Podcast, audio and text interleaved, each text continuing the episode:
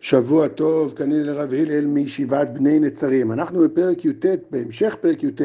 החלק השני מן החסידות הוא באופן העשייה. אופן העשייה, אין הכוונה איך אני אוגד את הלולב, עם כוי שלח, בלי כוי שלח, כמה איגודים אני עושה. אופן העשייה, הכוונה של מסעד שרים, העמדה הנפשית בשעת המעשה, האני שלך, נקרא לזה בשפה יותר עליונה כזאת, מי אתה בשעת המעשה? אני אסביר, אולי צריך להרחיב קצת, טיפונת, במסגרת הזמן.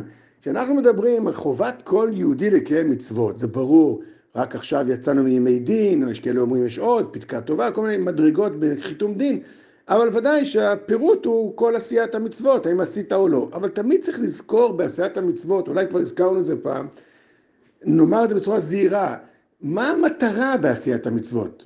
ברור, שיעשה המצוות, זה ברור. אבל כשאני שואל מה המטרה בעשיית המצוות, הכוונה, כאילו כביכול, כביכול הקדוש ברוך הוא כאילו לא יכול, הוא כאילו, ניקח דוגמה פשוטה של לתת צדקה לעני, אולי זו הדוגמה שממנה אפשר להסיק להרבה דברים. כאילו, כביכול הקדוש ברוך הוא יש לו בעיה, הוא רואה עני, והוא רוצה, רוצה להועיל לו, הוא לא יכול, כביכול חלילה הקדוש ברוך הוא לא יכול. אז אתה מוכן בבקשה תתן לו כבר כסף, הקדוש ברוך הוא רוצה לתת לו כסף. ודאי שלא כך, אם הקדוש ברוך הוא היה רוצה, אז לא היה עני בעולם, כמו שכתוב, אפס כי לא יהיה בך אביון, זה ברור.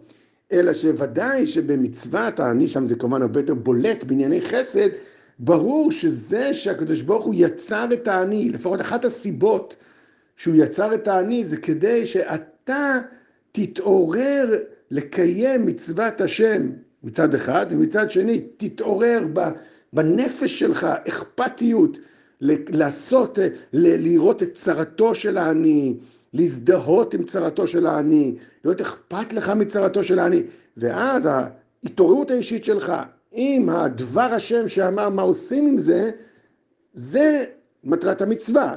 שאז אתה מתקן עולם, כלומר בעצם אתה לא רק איזה חייל של ריבונו של עולם במובן של כביכול, שוב, הוא לא יכול, אז אולי תעשו את זה אתם, אלא שהנקודה המרכזית פה זה העשייה שלך.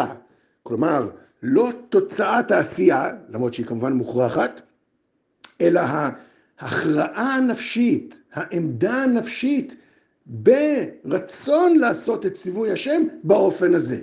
אז בצדקה זה מאוד פשוט. אגב, בצדקה זה גם לצד השני, שהרי תמיד, אני מקווה, אנחנו רוצים לעשות הרבה מעבר למה שאנחנו יכולים, לא תמיד, אנחנו תמיד רוצים לעשות הרבה, לפחות מתרגלים, טוב לרצות לעשות הרבה מעבר למה שאנחנו יכולים, זה יפה מאוד, אבל בסוף נתת רק כמה שקלים, וזה מה שיש לי, אני, אני סטודנט, אין לי יותר מזה, אני לא יכול יותר מזה.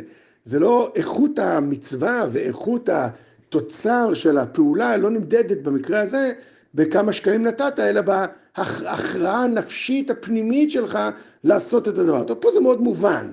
במצוות יכול להיות יותר קשה להבין, אבל ודאי שגם אם המצוות, לולב, ציצית, דברים עמוקים, שאנחנו לא רואים בעיניים גלויות איפה בדיוק הפעולה שזה פועל, כמו בעני, אבל ודאי אנחנו יודעים שהתורה היא תורת אמת, וכבר אמרנו הרבה פעמים שחוקי התורה ודאי הם, הם אה, גזורים מחוקיות המציאות הפנימית, העליונה יותר, אז ודאי שזה גם פעולה, הקדוש ברוך הוא בחוכמתו גזר שאני אעשה את המעשה ועל ידי זה אני משלים את העולם. אבל עוד פעם, גם בנטילת לולב, הנקודה זה ההכרעה שלי לעשות את רצון השם.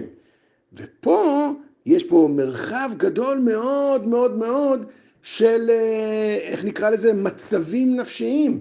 יכול להיות מצב נפשי מאוד נמוך, שאדם עושה את זה סתם, כסגולה. טוב, אז אולי זה כבר לא מצווה. דרגה מעל, יש דבר כזה, לשים תפילין לצורך קמע.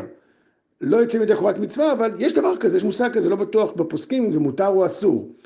דרגה מעל זה, אני עושה את זה כי אלוקים ציווה. עכשיו, אלוקים ציווה, מה, מה זה כלול בזה? אני פשוט מפחד מעונש.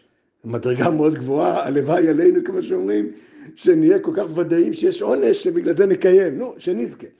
אז זה גם, זה גם מדרגה, אבל אנחנו מבינים שמה שעומד לנגד עיניי, כשזה יראת עונש, זה פחד מלחטוף, זה לא חיובי, זה רק שלילי. דרגה מעל זה הכרה בערך התורה.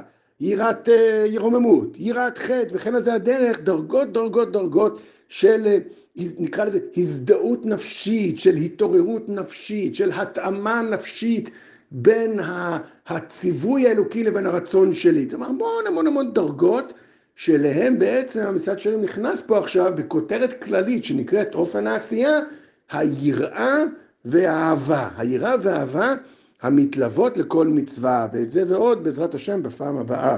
כל טוב, חג שמח לכולם.